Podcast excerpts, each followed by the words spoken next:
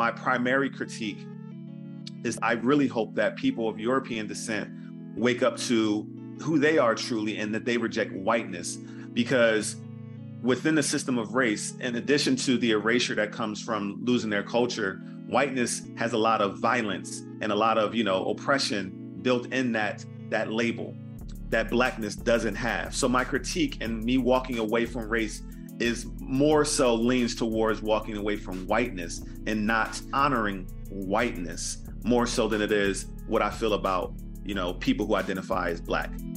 The Grow Dialogue podcast is a liberation project that explores equity, inclusion, belonging, conflict resolution, and culture in the workplace and beyond, including in our personal relationships, families, and communities. Each week, Dr. Sundiata Soon-Jahta and I will bring you insightful guest interviews and artistic expressions curated to amplify emerging voices who are sharing practices that support society's transition to a more collaborative, just, sustainable, and liberating coexistence. We live during a time when divisiveness and polarization dominate the social, economic, and political discourse. In response to this reality and empowered with the skills of authentic dialogue and systems thinking, Dr. Sundiata Soon-Jahta created an anti oppression framework for social sustainability called Theory of Indivisibility to help illuminate a different path forward. Our hope is that these conversations and calls to action will ignite tolerance and empathy and provide guidance for our global listeners who want to actively engage in ending all forms of oppression while creating thriving relationships in the workplace and beyond. I'm Maryella Marie. Let's grow dialogue. All right. So we are live, and I'm just going to unofficially call this a second birthday for you. I know you got a birthday coming up. I think we'll probably we'll definitely publish this before your actual birthday, the day that your mother brought you into this world and you decided to come into this world. But today we're going to talk about some new discoveries that you have recently uh, received as far as your ancestry is concerned. So, happy birthday, happy second birthday. I don't even know what we, this is such a new you know, yeah. like phenomenon uh, just in our current state of humanity. So I don't know what to call this. So uh, I'm just right now, the only thing I can think of is like, it's your second birthday. So um, I know our audience is probably interested to know, like, what is she talking about? So Sundiata has just received um, his ancestry results. I believe you use AfricanAncestry.com. Is that correct? Yes. All right. So let us know what you discovered. Yeah. Um, before I even let you know the results, I just have to say that um, this has been a long time coming for me. Um, you know, I would say that I really became like conscious and aware of um, and started to think deeply about my identity um, several years ago. Uh, probably, you know, uh, you know, going back to around 2015, 2014, 2016, so several years ago. Um, and really, it, because at that time I was doing a podcast called Race Haven, solutions focused dialogue about race relations in America. So, in preparation for that podcast, I was always reading about, researching, you know, historical elements about race and, and our society. And it was around that time that I really sat with the the idea that um, my name, my given name, um, was the last name of my given name was a name that was chosen for my family by a slave owner.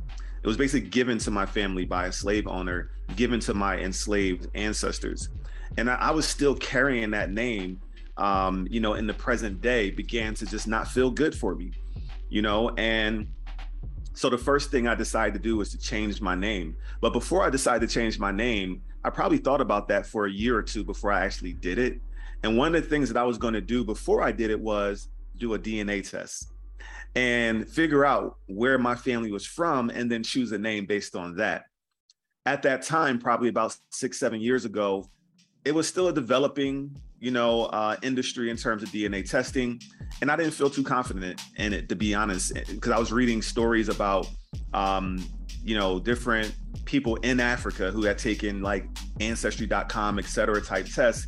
And they actually know their you know, people who had my, you know, immigrated here who actually, you know, grew up in Africa, um, and they know their history, and they were saying that the results were off. So for me, that was like a red flag, and I just I didn't have trust in it. So I went on in 2018 to go ahead and choose a name, and I chose the name Sundiata Soon-Jahta, which is Mandinka.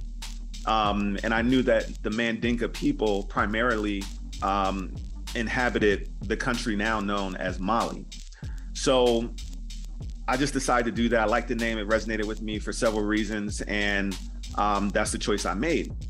As time went along, I began to, this company called African Ancestry came on my radar uh, a couple of years ago.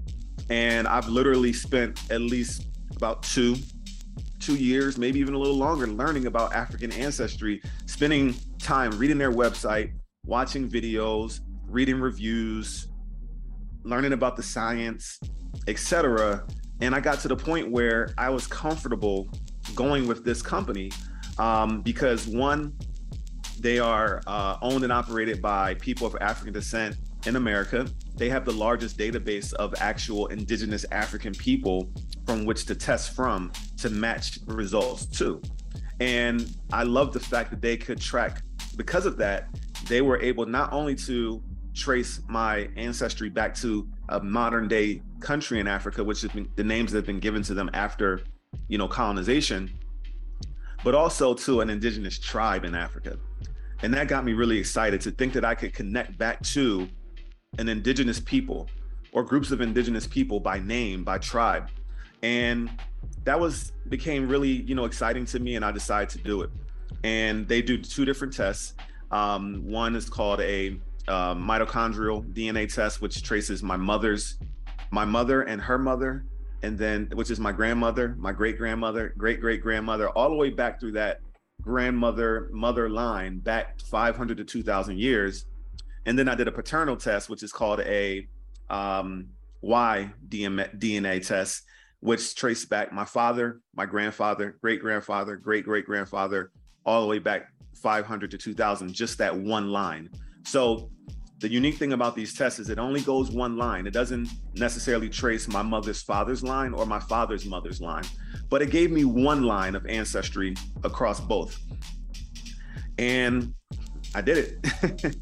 and um, I what I learned was the great reveal, right? Let's get the drum roll. so I learned um, for my maternal genetic ancestry that I descend from the Fula people living currently in the country of Guinea Bissau in West Africa on the coast, as well as the Kpelle people living in Liberia, and the Mende and Temne people living in Sierra Leone. So those countries are all very much close to one another on the western coast of Africa. And it was just again, just for the first time in my life, you have to understand for those who are listening, you know, I'm not sure how much to what degree people have processed what I'm about to say or at what stage in their life they process what I'm about to say, whether you're a person of African descent or someone else. But as someone who grew up in America, who is primarily descendant of enslaved Africans whose ancestry was cut off whose names, heritage, language, culture was taken from them once they were enslaved. So therefore, I was born into a world with no ties to my true roots. My my my roots and my ties, literally that I know of, literally only go back a hundred and something years to a plantation, based on name, which is the Speed name, which is my given last name, goes back to the Speed plantation. And I, am so grateful that I, I'm alive during a time where we have access to the science um, of, you know, DNA science and, and, and genetics, where I've been able to find place again um, to Africa beyond just saying I'm from somewhere in West Africa. You know, I literally July 11th, 2022 is when I now can say that I am attached to specific people in specific countries or you know regions of West Africa, and that's very meaningful to me. So that's my maternal results. Now, here comes my paternal results. So the paternal results were really interesting because my paternal line leads back to drum roll.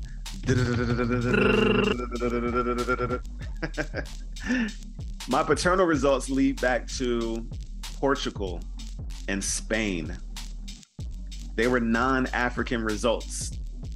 And African Ancestry did a good job of preparing me and people who purchased their tests to, to know that 35 there's a 35% chance that that I would get a non-African result on the paternal side. It's a 92% excuse me 92% chance that I'll get an African result on the maternal side. But again, only a 60 I'll, I'll flip it and say only a 65% chance that I'll get a African result on the paternal side. Why is that? Colonization, enslavement. So, what did I have to download? What did I have to process that that means? That means that more than likely, during the slave trade, a man of you know Spanish or Portuguese or and Portuguese descent, um, you know, impregnated a woman of African descent that is an ancestor of mine who was enslaved. I don't know if that was consensual. More than likely, based on the history, it wasn't. And the way I thought about it, I was like, you know, it could have happened. It could have happened on the continent of Africa. It could have happened on the middle during the Middle Passage. Um, you know, as they were being shipped over to the states or to the Caribbean somewhere. There's a huge Portuguese and and Spanish um, presence and colonization presence all throughout the Americas. So, you know that that that connection could have happened in so many places. It could have happened on the soils of the Americas during slavery. So, during slavery here, while that person was enslaved here, you know. So my mind went in all those places. Like where where did it happen? You know that this man, this European man, impregnate, impregnated this enslaved woman of African descent and basically, the way that the, the test read and the results read, it said that the majority of my DNA on my paternal side was Portuguese and Spanish. So what that tells me is it wasn't that far up that that encounter happened in terms of in my my um, genealogy. So I'll pause there to see if you have any questions. Because I mean, again, it, it once I started to process this, my mind went a lot of places. I shared some of the places it went, but I'll let you jump back in, Maryella, to see if you have any questions or anything you would like to share based on what I've shared so far. Well, I got this. I'm to put this in my calendar. July 11, 2022 is your uh, coming out birthday. I don't know. We need to figure out what what we celebrate this as. Your um, you know, so that we can, you know, be intentional about celebrating this. And I am I'm behind you, Sundiata. Uh, I'm I'm about to get my test as well. So we, we can do another uh, episode, and, and I, I'm yes. thrilled to be able to share my discoveries. Um, something that comes up for me just to reflect on some of the things you're, you're already sharing whew, is what do you feel? What does that make you feel inside? And how do you how do you practice what you preach in the sense that you know using tools of indivisibility authentic dialogue, all these things to walk through sharing the, this story, these lost stories, you know, with yourself internally and and with the people around you. Because, and I bring this up because you know that, and some of you who are listening know that um, I spent a year at Spelman College um, as a transfer student, and in order to graduate from Spelman College, um, everyone is required to take at least one year, or it might be one semester. I think it's one year of of a, of a class called ADW, the African Diaspora and the World. In this class, we learn everything that has been kept out of history books, everything that has not been shared from our lineage, from our from our elders, and it makes people I mean, we were crying in that class. People were declaring that they hated non-African descent people. There's so much emotion that comes up when, you know, when we discover these lost stories based on you know the history of the united states in particular but the world because portugal spain as you were saying africa uh, several places in the world contributed to you know where we are today so we can't point the finger at one person my question is you know more on a self-care side how do you bring in these tools that you're sharing with us that help us to practice being harmonic within ourselves within our communities using tools of indivisibility authentic dialogue these things that you that you share how do you practice what you preach in this case and i know this is very new so maybe you haven't even been able to share so much and, and put this into practice. But for those who are listening, who might be on, you know, the verge of discovering this information, um, as I mentioned before, when I was at when I was at Spelman College, you know, we had to hold we had to hold space for people to like say, no, you know, we're all human. You know, you, it's not healthy to to hate other people, even though we have this, you know, dirty history in our culture. So I don't want people to to go through this discovery and and then use tools of oppression um, to share their story or to you know pump themselves up. So I just I would love to pass the mic to you to to share tools of indivisibility and an authentic dialogue in this process. Yes. So how it made me feel, um, you know, I'll share that I was probably more emotional and wondering about what I would feel during the um, the process of me making a decision that I was going to do this, more so than after I did it. I thought that I would be more emotional when I got my results than I was. I'll say it that way. And I'm not sure why, but it just is.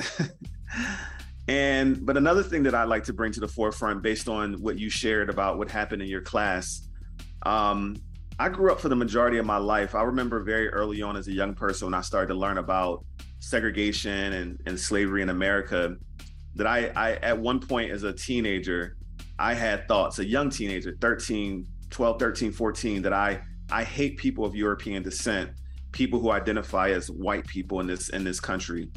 And I remember thinking that after I watched the movie Mississippi Burning, and it was about the freedom riders and, and, and things that happened in the South um, and it, it after watching it, I was like, I hate people of European descent. Back then, I would say white people.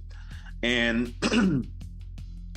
what's interesting is as I've continued to learn, as I, as I continue to just be curious, you know, my, my feelings have definitely evolved in understanding that I can't hold a whole segment of group of people accountable for something that, um, you know, some people did and then as my lens continued to grow and I continued to evolve as I got older and I started to understand systems, I began to understand how systems are more influential than individual choices. And that's something that I've said for people who follow my work and who may have listened to my Theory of Indivisibility podcast. They've heard me say that over and over.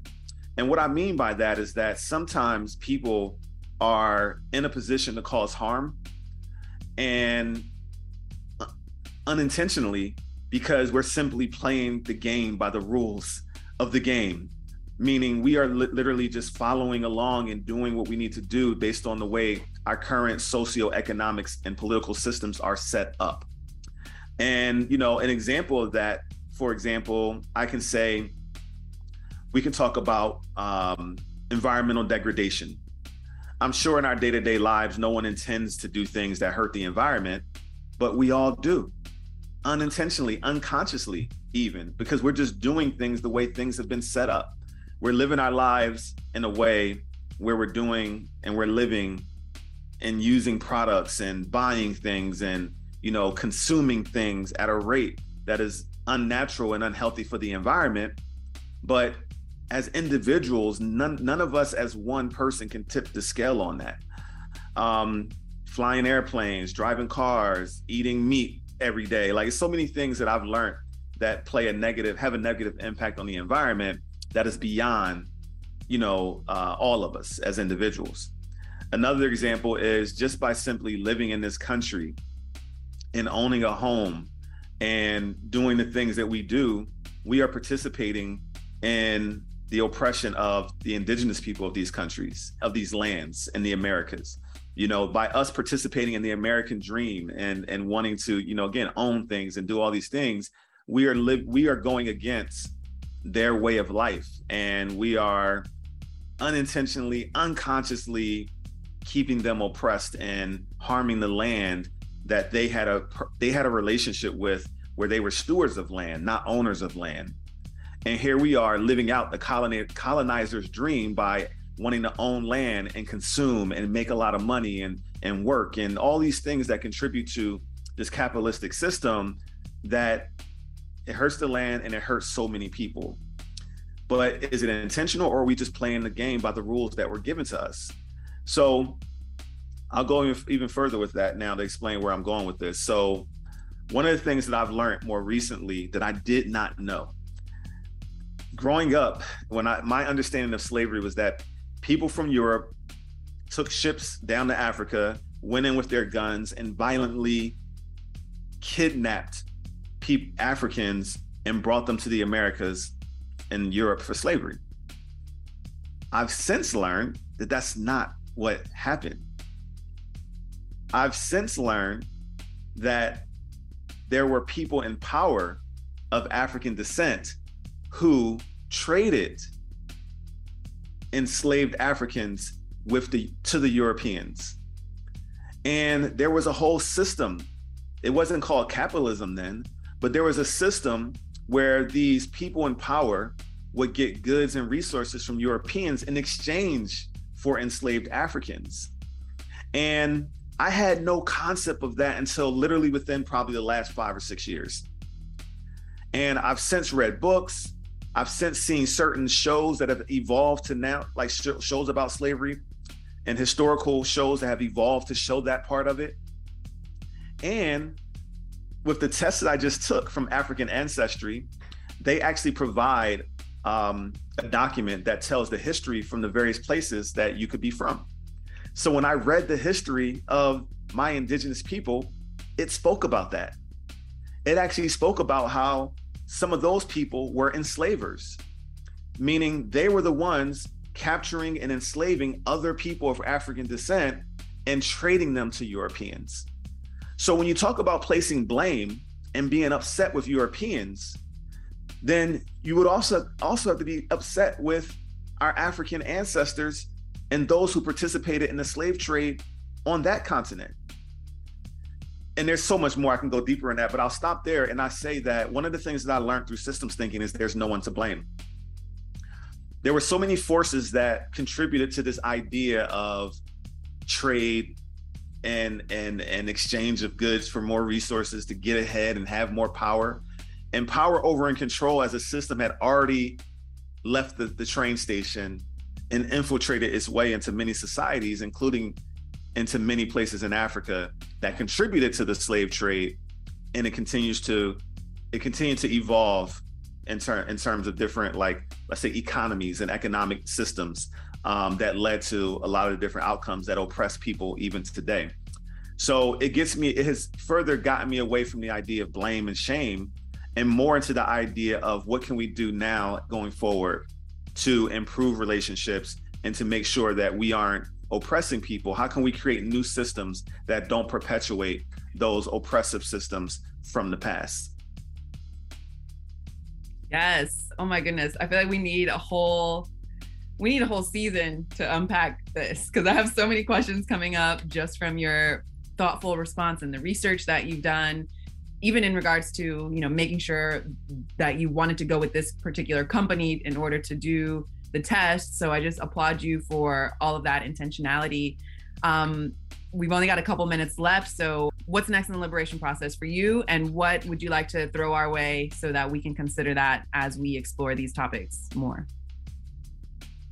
So, for one, I do plan on taking a test with a company called 23andMe. They do an autosomal test, which which takes into account all of our DNA from, uh, as far back as 500 years. So it doesn't go back as far, but it does trace all the lines and it gives a percentage breakdown of the various ethnicities and you know our our background based on our DNA. And so that's next.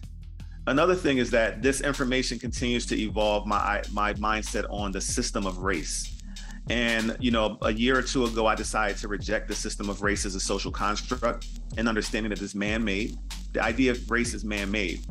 And this idea that there's black people and white people in the world is man or human made. It's nothing real. It's nothing true. It's nothing scientific about it. So this these results and these tests further confirmed for me my decision to reject race as a social construct and to reject the idea that there's white people and black people in the world. I believe that there's, you know, people of European descent who have rich cultures of, you know, Spanish and Italian and Irish and and, and British, you know, histories and ethnicities that even go beyond that. And I believe there's people of African descent with roots and history in the Caribbean islands and on the continent of Africa and you know countries like Nigeria and Ghana and Sierra Leone, etc., as well as with the indigenous people like the Yoruba and you know the the the Fula and all the various names that I've mentioned that I'm I descend from and different foods and different you know traditions and that all in my mind get erased when we just consolidate and, and distill everything down to black people white people. And i believe the future when you when you ask me what i think is next i see a future where more and more people will start to take these tests and learn the truth. Because the reality is i am i consist of as of right now and i'm to learn more but i know i consist of people of african descent and i consist of people of european descent. So i choose to to honor and embrace my full heritage you know all elements of who of where i'm from. And you know i reject the power over control that was built into the concept of race that said that some people had to choose you know if they if they were you know mixed and they knew they had a parent of indigenous descent and a parent of african descent some people were told were told that they had to choose back in the 1800s either you choose that you're indigenous or you choose that you're you're you're african american or black or what a negro or whatever back then. Or if you if you were have a parent of european descent and a parent of african descent because of the quote unquote one drop rule again which is rooted in slavery and power over control and the idea that you know we can place you in this this caste this this social caste this social hierarchy you you're you're black or you're African American if you have any in you. I reject all of that, and I believe the future will um, reveal itself to have more and more people rejecting race and the divisiveness and the standardization and the erasure and the power over control embedded in it. So that's what I see for the future. Yes, I love that. Thank you for ending on that hopeful note. And I agree with you. I'm on that train as well. Um, and you mentioned that people were having to decide back in 1800s. People today are having to decide still and have to deny a part of themselves.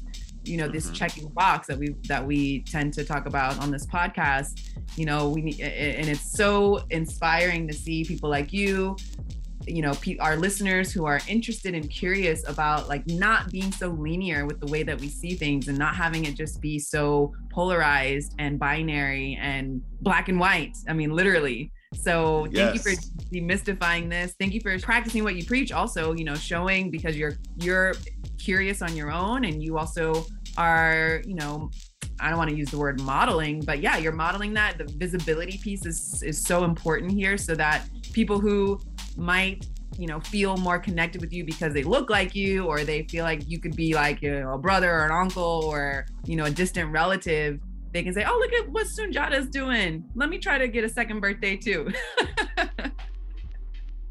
and and Mariel, I, I, feel like I need to say one more thing. Um, I want to honor the fact that for a lot of people, the idea of being black is rooted in struggle, it's rooted in empowerment during a time where you know people were taking back um, their uh, agency, uh, their their right to exist, and there's a lot of camaraderie uh, built around this this community of people who identify as black. I don't want to i don't want my words to diminish that in any way. I want people to understand that that is not lost on me. Uh, i want people to understand that you know the decision i made for myself is not something i'm projecting onto any listener or others. Um, and i for me i believe there's a way for me to hold on to that part of my my culture without using the words and the language and the divisiveness that was uh, brought about through the system of race but I do, you know, I often when I speak about this, I get a lot of pushback from people who take a lot of pride in being black.